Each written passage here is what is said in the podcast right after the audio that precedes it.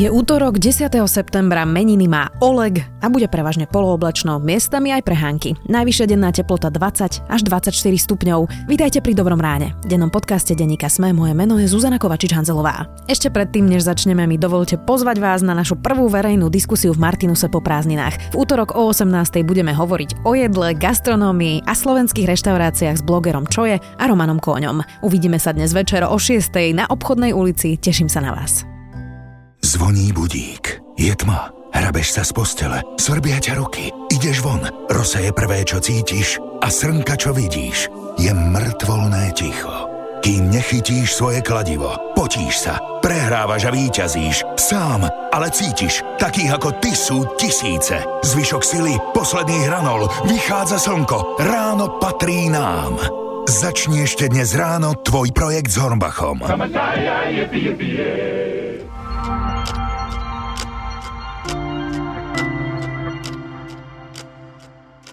A teraz poďme na krátky prehľad správ. Ministerka zdravotníctva Andrea Kálavská podala podnet na generálnu prokuratúru pre tender na záchranky. Denník sme ešte minulý týždeň informoval, že v komisii, ktorá vyhodnocovala tender, boli viacerí členovia priamo napojení na víťaznú firmu Lifestar Emergency.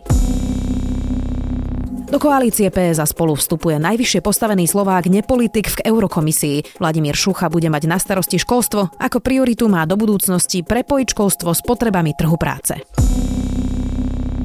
Už druhé odvolávanie premiéra pre štátnu tajomničku Moniku Jankovskú sa odkladá na koniec septembrovej schôdze. Poslanci koalície totiž sabotovali mimoriadnu schôdzu opozície tak, že síce sedeli v pléne, ale neprezentovali sa.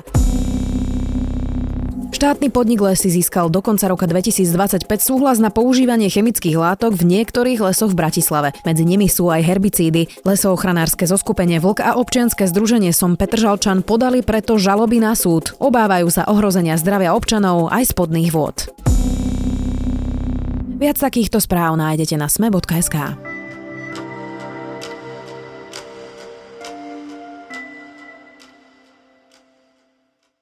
Slovensko má za sebou prvé verejné vystúpenie Mariana Kočnera, odkedy sedí vo vezení. Kto čakal, že bude zlomený, utrápený a spustnutý, mohol zostať prekvapený. Sebaistý, trochu pochudnutý Marian Kočner svedčil na súde o zmenkách Markízy a potom hodiny odpovedal na otázky prokurátora, právnikov a sudcov. Súd dnes pokračuje a my vám spolu s redaktorom domáceho spravodajstva Romanom Cuprikom odpovieme na to, čo sme sa od Mariana Kočnera dozvedeli a čo nie.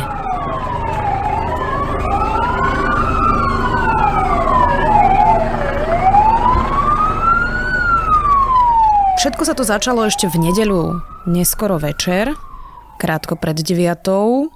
Privážajú Mariana Kočnera do Bratislavy. Ako to vyzeralo?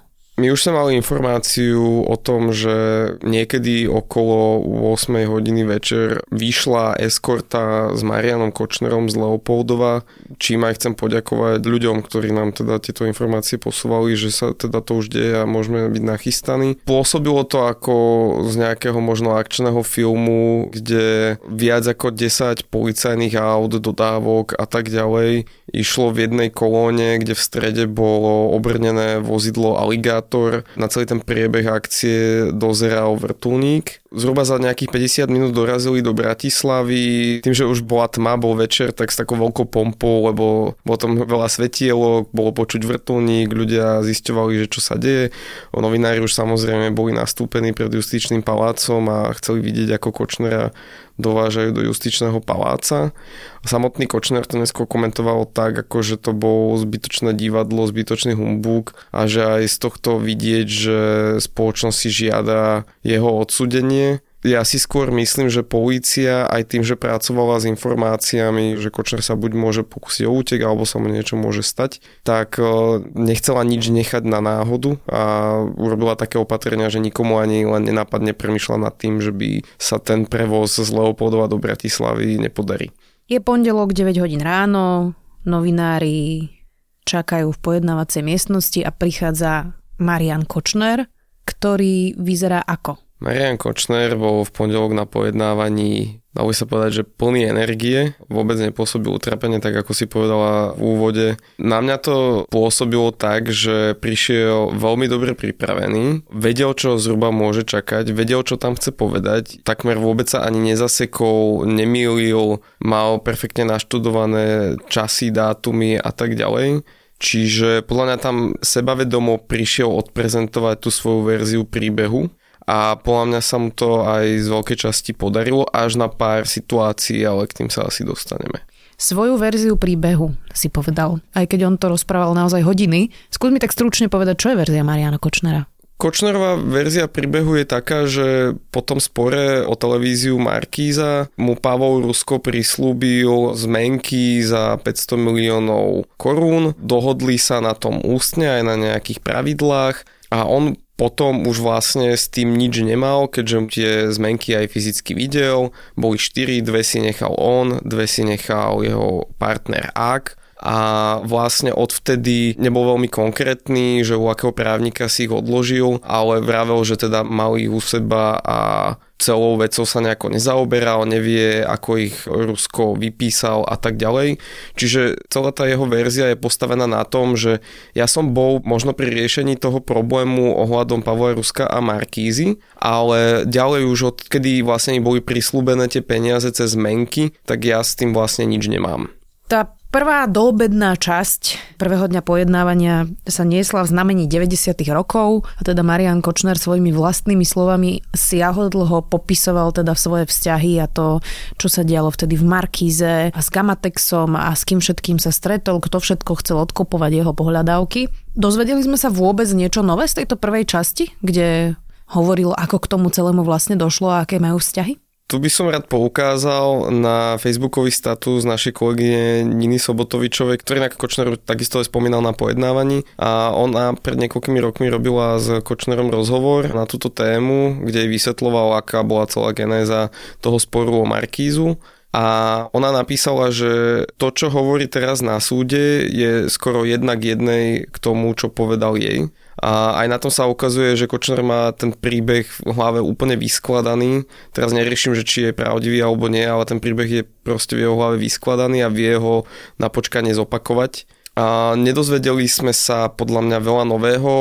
Tá zaujímavejšia časť prišla až potom, keď dostával Kočner otázky, ale aj tam bol veľmi taký buď vágný, alebo nechcel na ne odpovedať tomu sa ešte dostaneme. A vlastne keď teda Siaho dlho opisoval svoje vzťahy v 90. rokoch, až kým ho napomenul sudca, ktorý teda mu povedal, že nech už sa postupne dostane k súčasnosti. A teda tam sa to celkom rýchlo ukončilo, až dal pred obednou prestávkou Marian Kočner taký pomerne emotívny záver, kde sa stiažoval, to už si spomínal, na tú eskortu, ale okrem iného sa stiažoval teda opäť aj na novinárov. On to bolo tak, že vlastne, že slovo zmenky z jeho úst padlo až veľmi neskoro. On tam niekoľko hodín rozprával len o tej genéze, ale k tej samotnej podstate a k tej šťave sa nedostal. A potom to teda ukončil tým, keď už sa to chýlilo ku koncu, tak povedal v podstate, že my novinári mu chceme zlé a spoločnosť mu chce zlé a všetci sú proti nemu. A tak nejak sa vyplakal, že on je v tom nevinne, ale že spoločnosť si žiada, aby on bol odsúdený a tomu nasvedčuje aj celá tá eskorta. Podľa mňa tie bezpečnostné opatrenia boli robené z úplne iných dôvodov a nie preto, aby to vyzeralo pekne v televízii. A navyše, ak by to chceli urobiť s nejakou naozaj mediálnou pompou, tak tie médiá upozornia, že vtedy a vtedy príde Kočner, nachystajte sa tam so štábmi. Už sa to dialo v minulosti, že niekto z policie posunul informácie. V tomto prípade to tak nebolo. Novinári o tej eskorte vedeli len vďaka ľuďom, ktorí im posielali tipy, že a vidíme teraz strašne veľa aut blikajúcich, ak sa blížia. Čiže tá Kočnerová verzia úplne nesedí on zjavne si zvolil takú stratégiu, že sa bude hrať na obeď toho celého, napriek tomu, že je obvinený v kauze vraždy, že je obžalovaný v kauze falšovania zmeniek a že sa objavil vo veľkom počte ďalších kauz, tak e, sa postavil do roli takého martýra, ktorého lynč, myslím, že on takéto slovo použil, že teda médiá si žiadajú jeho lynč a toto celé je len nejaká kampaň proti nemu. Viackrát teda povedal, že to je ako keby vykonštruovaný až politický proces, to ako keby naznačoval. Potom teda nasledovali otázky. Otázky právnikov Markízy, otázky prokurátorov a tam teda to začalo byť zaujímavejšie. Prečo? Najmä preto, že sa Kočnera pýtali na jeho vzťahy s rôznymi zaujímavými ľuďmi a naražali tam aj na niektoré zverejnené, niektoré zjavne ešte doteraz nezverejnené správy z Kočnerovej trémy, respektíve možno z inej komunikácie, ktorú Kočner s inými ľuďmi viedol. A žiaľ, Kočner odpovedal tak, že buď povedal, že s tými osobami nekomunikoval, alebo že sa k tomu nebude vyjadrovať, kým v tejto veci nebude ukončené vyšetrovanie. Konkrétne môžeme spomenúť napríklad špeciálneho prokurátora Kováčika alebo podnikateľa Norberta Bodora, o ktorých sa už teda dlhšie píše, že mali ku Kočnerovi veľmi blízko a že mu dokonca pomáhali s riešením niektorých jeho kaos. Čiže novinárov prirodzene zaujímalo, že čo na tieto podozrenia povie, no žiaľ nepovedal nič, ale bolo minimálne strašne zaujímavé počuť, že aká bude jeho reakcia, ako sa pri tom zatvári a tak ďalej. Pýtali sa ho aj na Moniku Jankovskú, respektíve nepoužili jej meno, ale nickname, ktorý mala mať v ich konverzácii opička. A teda on to opäť nechcel komentovať a dokonca tú komunikáciu z jeho mobilného telefónu celý čas nazýval údajná komunikácia. Je to teraz súčasť hry, ktorú budú hrať všetci, že je to nedokázateľné a že to mal 3 mesiace Peter Todd a nevieme, čo sa s tým dialo a nevieme to spárovať. Je toto tá ich spoločná obranná stratégia?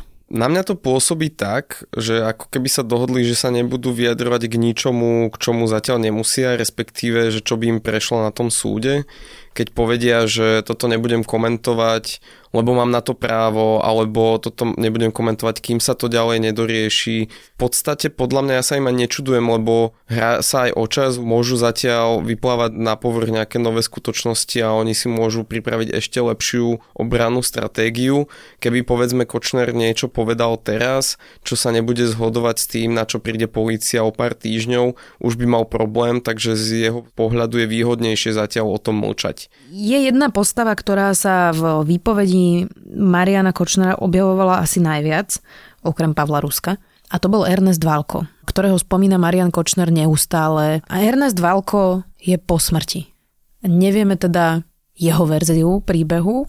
Môže byť to, že je Ernest Valko zavraždený a mŕtvý dôvod, prečo sa rozhodol Marian Kočner viac spomínať Ernesta Valka a viac ho zapojiť do svojho príbehu zmeniek?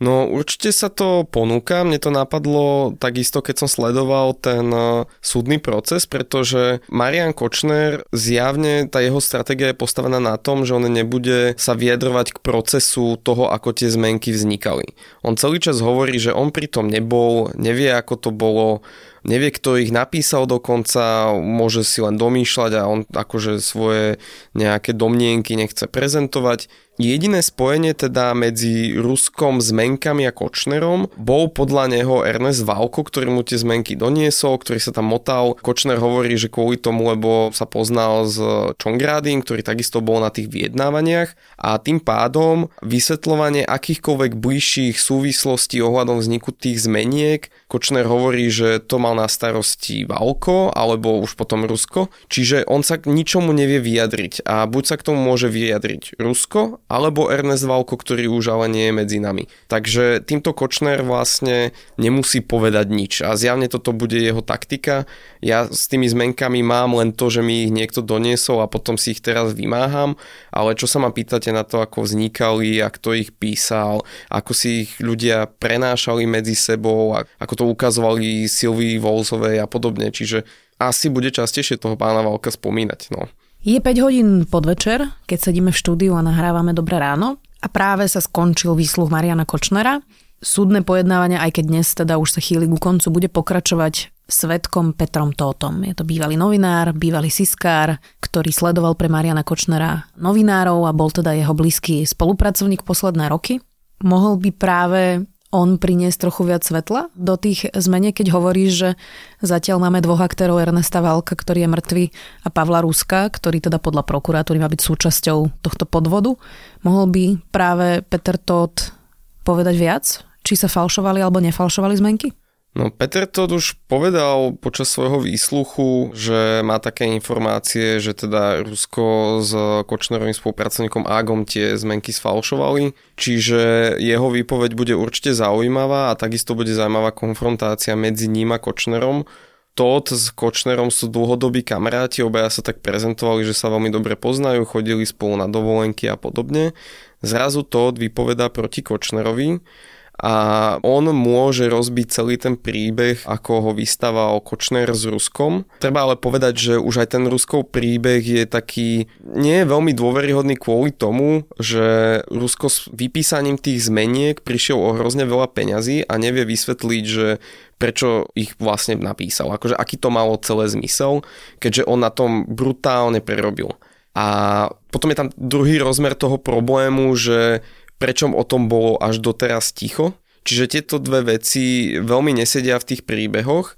Kočner sa zatiaľ tvári, že on s tým toho nemá veľa spoločné, ako som spomínal, on si ich len teraz vymáha. A Peter Todd e, môže prísť a povedať, že toto je celé len dohodnutý podvod, zmenky sú sfalšované a bude zaujímavé sledovať, ako sa s tým Kočner a Rusko vysporiadajú.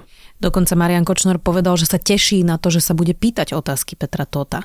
On mu posielal také odkazy, on ho spomínal aj pri stretnutiach, ktoré opisoval, že prebiehali medzi ním, Čongradým, námestníkom Ezie, Sviechotom vtedajším a hovoril, že Peter Todd vedel o všetkom, ako tieto stretnutia prebiehajú, pretože Todd bol Kočnerová poistka, alebo ako taký svedok, ktorý počúval o tom, čo sa tam deje a mohol by potom vypovedať v prípade, že by nastali nejaké problémy.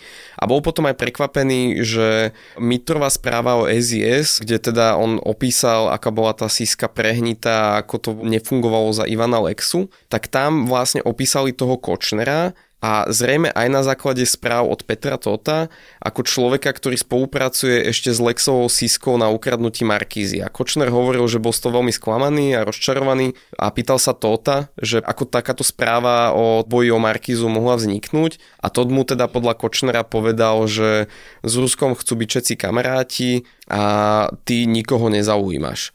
Čiže oni sa ešte do minulého roku obaja prezentovali ako kamaráti, chodili spolu na diskusie, jeden o druhom sa veľmi pochválne vyjadrovali, že akí sú oni inteligentní, ako veľmi dobre sa jeden s druhým môže si podebatovať a chodili na dovolenky a zrazu takéto útočné vyjadrenia má aj to smerom ku Kočnerovi, aj naopak, takže hovorím, bude veľmi zaujímavé sledovať, ako sa títo dvaja budú konfrontovať. Ešte je tam jeden zaujímavý moment a to, že jedným z advokátov televízie Markiza je Daniel Lipšic. Daniel Lipšic je jeden z tých, ktorého vraždu si mal objednať možno aj Marian Kočner. Nevieme zatiaľ. Nebolo to také bizarné vidieť ich dvoch v konfrontácii, ak je možnosť, že Marian Kočner si objednal vraždu Daniela Lipšica? Neviem, či by som to nazval bizarným, ale pre mňa osobne to bolo určite veľmi zaujímavým. A bol som zvedavý, že čím neprasknú nervy, pretože oni dvaja sú dlhodobo to slovo vôbec není prehnané nepriatelia. Lipšica o Kočnerovi vyjadruje veľmi negatívne, Kočner naopak aj žaloval Lipšica, aj e, v tej komunikácii, ktorá zatiaľ unikla z trémy, sa s takým dešpektom o ňom rozpráva Zelenou Žužovou. Takže bolo zaujímavé sledovať, či medzi nimi neprepukne nejaký slovný konflikt, ale myslím si, že obaja to, čo sa týka nervov, zvládli a ani jeden z nich tam nejako neuletel práve že oveľa útočnejší bol Kočner voči pánovi Kamencovi, ktorý zastupuje Markízu. Kamenec sa tam snažil pýtať na toho Ernesta Válka a na tie vzťahy, ako vznikli, presne to, čo hovorím, že čo v tej Kočnerovej výpovedi chýbalo, ako vznikli zmenky, ako sa presúvali medzi ľuďmi a podobne. A Kamenec sa na to snažil poukázať tými svojimi otázkami, že skúste nám to povedať, že ako to bolo s tým pánom Válkom a teda a teda rôznou formou sa na to pýtal, až to Kočner nevydržal a povedal mu, že mňa nezaujíma, že či sa na to pýtate správa, zľava, ak sa to ešte raz opýtate, tak ja vám prestanem odpovedať, je to moje právo. Kamenec to skúsil znovu, až mu Kočner povedal, že už vám viac odpovedať na otázky nebudem. Čiže tam bol asi taký ten najsilnejší konflikt medzi tou žalovanou stranou a žalujúcou. Ku podivu nebol to Lipšic Kočner, ale bol to Kamenec Kočner. Dnes pokračuje druhý deň druhej série pojednávania v kauze zmenky. Čo ešte môžeme teda okrem výpovede Petra Tota, o ktorej sme sa už rozprávali, očakávať? A kedy vôbec je v dohľadne nejaký výsledok tohto pojednávania? Ako dlho môže ten proces celý ešte trvať? O akom časovom horizonte hovoríme? Dnes by mal prísť vypovedať Matias Setele, generálny riaditeľ Markízy a takisto Zuzana Ťapáková, ktorá bola v tom čase riaditeľka Markízy.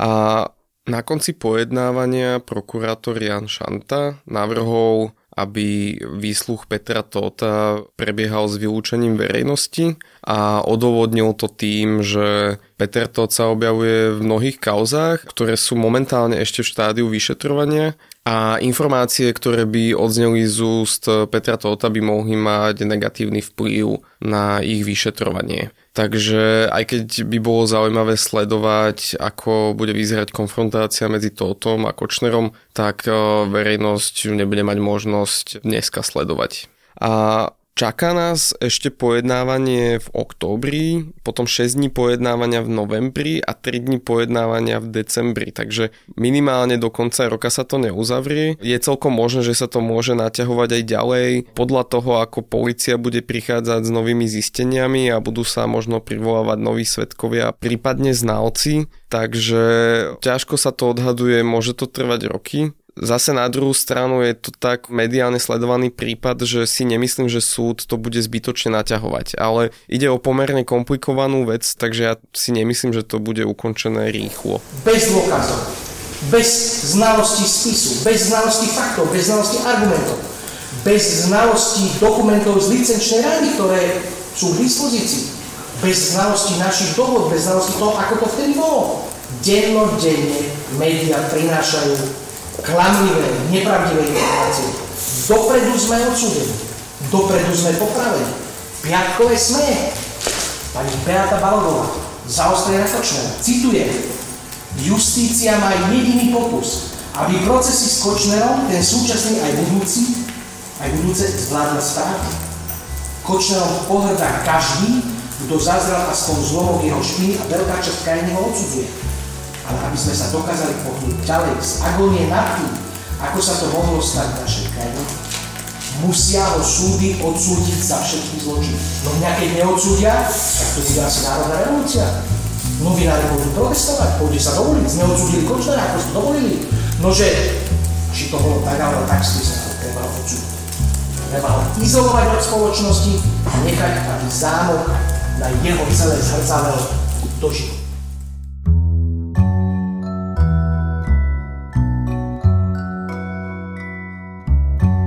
Podcast Slow Burn má druhú sériu, ktorá popisuje kauzy bývalého amerického prezidenta Billa Clintona. Nehovorí len, ale aj o jeho afére so stážistkou Monikou Levinsky. Sú tam kauzy, na ktoré si už väčšina ľudí nepamätá. A dobrá správa. Chystá sa túto jeseň aj tretia séria podcastu, ktorá rozplieta vraždy dvoch repových megastár Tupaka a Notorious B.I.G. To je na dnes všetko. Do počutia zajtra.